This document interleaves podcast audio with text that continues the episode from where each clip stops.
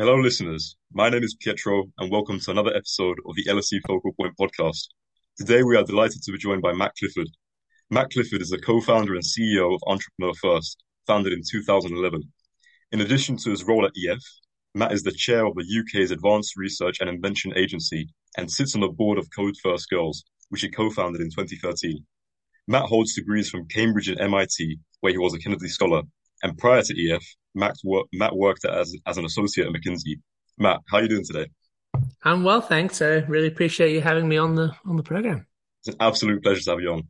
Well, first of all, I'm obviously going to ask you uh, tell us more about your career journey and how you got to where you are today. A very broad question to get us started. Yeah, I'll, I'll, try and be quick. Um, so I, uh, you know, I, I, spent the last 11 years building Entrepreneur First, which is a, a, company I co-founded when I was relatively young. I was 25 when I, when I started EF, uh, with Alice Bentinck, my, my co-founder. And the thesis of EF, uh, and the reason I'm telling you this is because it's really about careers, is that many more of the world's most ambitious people should consider founding a company and actually consider founding a company relatively early in their career. Uh, we believe that we're in an era where technology entrepreneurship provides extraordinary leverage to ambitious and talented people. And yet in most of the world, it's still a very weird thing to do. And so Entrepreneur First is designed to be the community for the world's most talented and ambitious people to come together, find co-founders, share and develop ideas and, and build, uh, uh, ambitious companies together. Um, so I, have been doing that really nearly as long as I've been working. I before that I spent two years at McKinsey in, in London, uh, where I learned a ton uh, and met Alice, my co-founder. Um, uh, and I think if I were to sort of say like what what I learned from that, I, I think like the most important thing really was um, I realized how important it was to be uh, surrounded by exceptional people. And the big theme, I suppose, of EF is that what matters is who's in the room. Like the most important thing we do is curate communities of exceptional talent. And from that, amazing things happen. Um, before that, I had a very sort of slightly odd uh, educational journey. I, I um, studied at Cambridge as an undergrad and MIT as a, a, graduate and sort of spent my whole time sort of thinking maybe I should have been a computer scientist and, uh, sort of realized I missed that boat, but, but fortunately through EF get to work with a lot of computer scientists and, and shape that. So more recently, I mean, you touched on this in the introduction. Um, I spent a lot of time, partly because of my experience at EF, thinking hard about if it's true that institutional innovation, creating new ways of funding can uh, increase the supply of great entrepreneurs, what are some of the other things you can do with institutional innovation?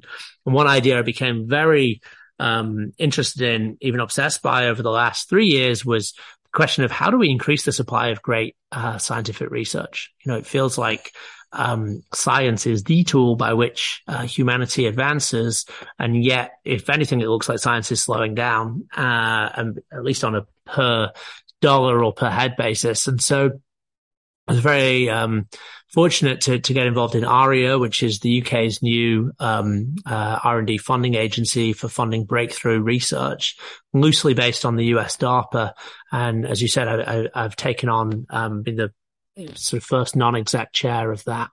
So, uh, you know, I, I, will shut up because there are more interesting things to talk about than me. But I, I, think the big thing I care about is, you know, like talent and how do we enable talented people to maximize their potential by creating new ways of funding them and, and creating incentives for them to take big risks early on in their careers that potentially have huge outcomes. Thank you very much for that, Matt. Uh, please don't shut up. We're going to ask you even more questions. This is the whole point of us being here together. well, leading on from that, uh, from you speaking about the exception, being around exceptional people and EF, right? Honing in on more, more about what EF is. What is it all about, and how does the business model of EF work? Yeah, so EF is all about backing individuals before they have a company. So uh, we, we call it talent investing. And the core idea is that most venture capital firms back companies that already exist. EF exists to increase the supply of great companies. In other words, to make companies exist that otherwise might not. And really that's about being able and willing to identify exceptional talent before there's a lot of evidence. You know, most of the most valuable companies that have been built at Entrepreneur First uh, were built by people with two years uh, or, or less of work experience. And so what that really requires us to do is, is find people who could be great founders, identify them, and then sort of embed them in our community, which is designed, I suppose, to do two things. One, to be a peer group. I think if you are someone who's very talented and ambitious, being around those people is so important to your success. Uh, I think it's actually one of the most important ingredients. And I think that's partly true because you learn from the people around you, partly, frankly, because you compete with the people around you. And I don't think we should be squeamish about that. Like EF is a very intense, quite competitive environment. It's not a cutthroat environment, but it is one where people, oh, there are a lot of people in the room who are used to winning. And um, when you have a lot of people in the room who are used to winning, and yet not everyone can win, it's uh, it makes for a really intense environment. But maybe the most important thing is it's an environment where people can find a co-founder.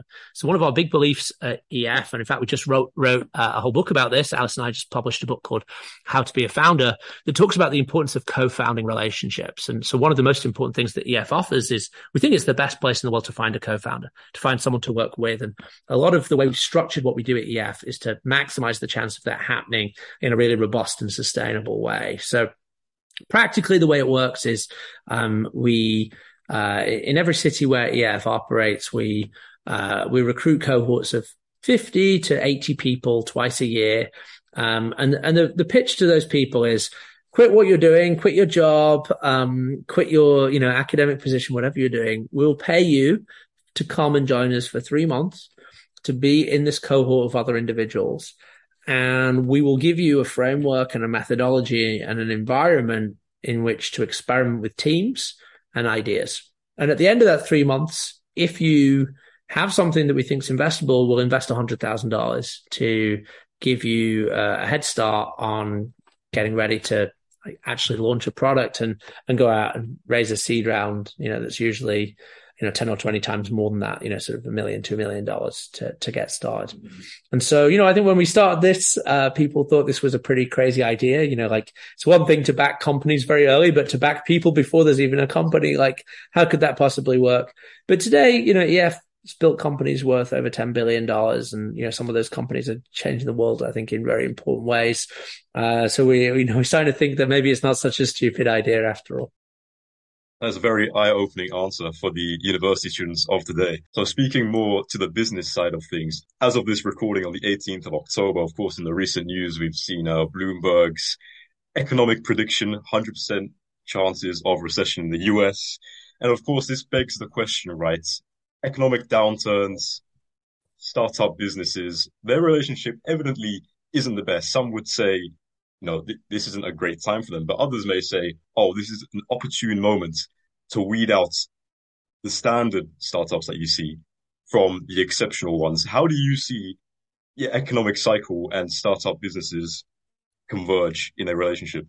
I think you made a great point there, Pietro, which is that one of the weird things, but I think also very intellectually interesting things about startups is it's almost pointless to think in terms of averages.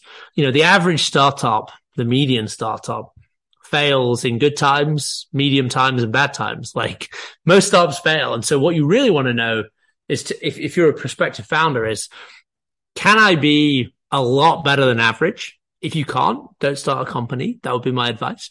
Uh, and second, um, is the thing that I'm uniquely qualified to, um, to build, uh, something that now is a good time to build. And so, you know, I, I suppose how would I unpack that? Um, well, one of the things that we talk a lot about in the book, How to Be a Founder, is the idea that every founder needs an edge. An edge is just a personal competitive advantage, something in your, in your background, in your skills, in your experience that makes you the right person to get started on a particular type of company. It might be, you know, some technical knowledge you have. It might be some knowledge of a particular sector or industry. It might be a hobby or obsession that you have that means you know a lot about it, but it might be something about you and your, your skills, but it's something that's going to make you stand out. And I'll broadly say, if you don't have an edge, don't start a company, whether we're in recession or boom times. Like you need to have an edge. We, we talk a lot more about that in the book. What I would say is if you do have an edge and if you have good reason to think that you can do better than average, actually startups are pretty resilient to the macro environment. I mean, the, the reality is almost all the risk a startup faces is idiosyncratic. You know, it, it's specific to them. Like the, the really hard question every startup faces is, are we doing something valuable enough that people will pay for it?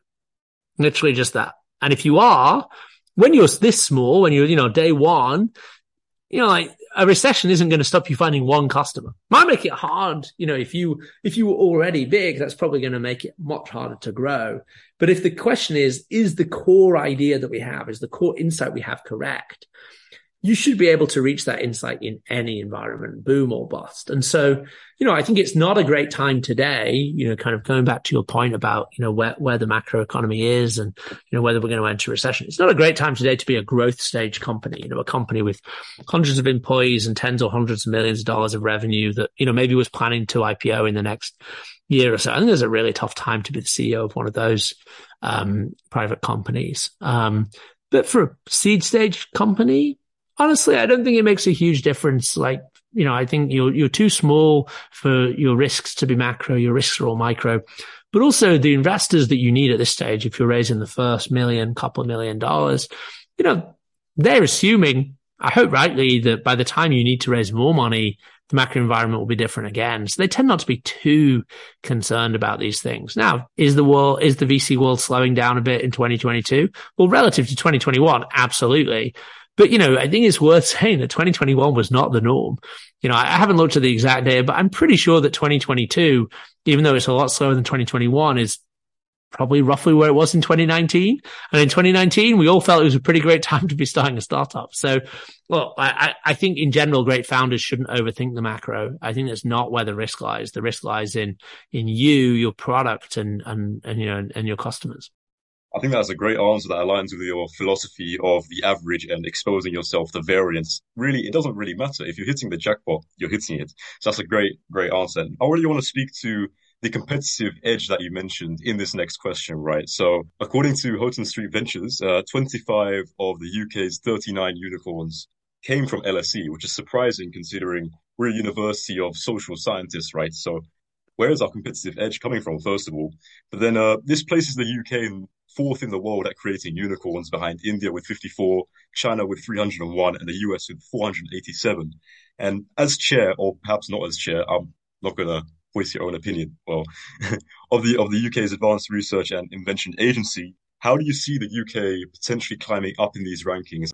Uh, let, let, me take that in parts because I, I, think you raised a bunch of interesting questions and I want to try and respond to all of them. So, um, it's not actually that surprising for me to hear that stat about LSE. Um, you know, our most valuable company today that, that we've helped to build at EF is a company called Tractable. And, um, you know, the CEO, Alex Dalyac is an LSE graduate. So, um, it, it, it's not that surprising to me. Um, I, why do I think that is? Um, I think one thing that is really overstated in general is how different founders are from everywhere else, uh, everyone else, sorry. I think it's very tempting for people to imagine that founders have some sort of founder gene that makes them more likely to take risk or sort of more comfortable with entrepreneurship. I think that's rubbish, to be honest. I think when you look at all the literature on entrepreneurship and the, the sort of traits and characteristics that predict entrepreneurship, in a way, it's a really underwhelming literature. It sort of tells you that entrepreneurs are smart, disciplined, hardworking,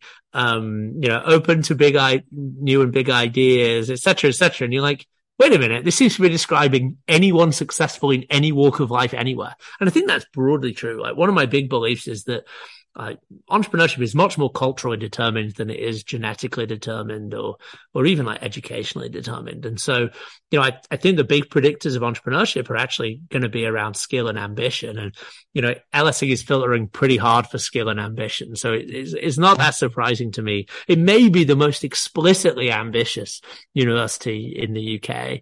You know, like obviously Oxford and Cambridge are full of ambitious people, but, you know, LSE might have more of a sort of hard edged commercial ambition to it than than those other places. So, you know, in a way, it's not that surprising. But I think you are right to point out that one of the ways that I think the UK can build a robust economy for decades to come is to be uh, one of the best places in the world to build technology companies.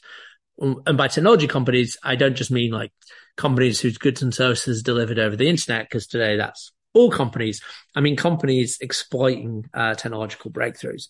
And for that, I think you're absolutely right that you do need scientists, uh, engineers, technologists to become entrepreneurs. Now, uh, ARIA, um, which, as you said, is the you know advanced research and invention agency set up by the UK government, um, our remit is not measured in terms of startup outcomes, although absolutely that's one of the things that we hope comes out of it. What we're really trying to do at Aria um, is to say, what does it take to allow the very most talented and ambitious scientists, whatever stage of their career, to take real risk and shoot for uh, real breakthroughs? I do think that today in science, particularly early career, there are a lot of incentives to work on incremental things that are more likely to generate, you know, an incremental publication that gets cited in these ways. And again, a lot of that's useful work. I, I, I, don't want to denigrate that work, but I do think that if you look at the history of science, a lot of it comes from, you know, brilliant but quite unconventional characters taking real risk, doing something hard uh, that maybe wasn't obvious, wasn't um, even encouraged by you know existing institutions and the you know science establishment. And so part of Aria's job is to be a natural home for people that want to take those risks. And, you know, we want to fund the things that might otherwise fall through the cracks. Now, some of those might become unicorn companies. I, I hope some of them do, but the real goal is, uh, is, is to make sure that we get the scientific breakthroughs that, um, that all prosperity is built on, whether through entrepreneurship or, um, you know, other ways of bringing innovation um, into into everyday use. What has been the most important thing that you have learned with EF, and what advice uh, would you have to give to university students today? I've learned a lot. I hope building uh, EF. I, if I had to synthesize it down to one thing, it would be that there are a few things more important in the world or more highly leveraged in the world than the decision of what ambitious people choose to do with their lives. And if you can influence that decision, uh, a very early stage uh, and you work with the right people, then you can achieve extraordinary things. I think, you know, when we started EF and we said we are going to focus on people very early in their careers, I think people thought that was like, you know, so stupid. And I think people really underestimate the power of raw talent uh, applied consistently, focused way, you know, in the right direction. And you know, I think even we underestimated how much, you know, those first few cohorts would achieve in terms of outcomes. And so I suppose that brings me to my advice to, you know, people at university who are thinking about their careers. Like if you care about maximizing impact, what, however measured, whether that's financial impact, you know, making money or, you know, intellectual impact or social impact, any of these things, um, you know, as I said earlier, you need to expose yourself to variance. You need to, you need to take risk. But I think the way to feel comfortable doing that is to just don't underestimate yourself. There's all sorts of uh, things that are truly extraordinary that young people have achieved when they were not ready. You know, they were not experienced enough. They had none of the badges that typically are needed in order to achieve certain levels of success. And the cool thing about entrepreneurship is that it's really the only way to have um, extraordinary success without gatekeepers, you know, without having the badges that you need. And so, you know, my advice would be not that everyone should be an entrepreneur. I don't think everyone should be an entrepreneur, but if it's something that speaks to you, if it's something that feels right, don't worry about readiness. Uh, just worry about exposing yourself to variance. The actual downside is very limited, but the upside is truly enormous. Thank you, Matt. I'm sure that answer will really resonate with the students listening. And on that note, I would like to thank Matt and everyone for joining us in this episode of LSE Focal Point and make sure to stay tuned in the future for more episodes.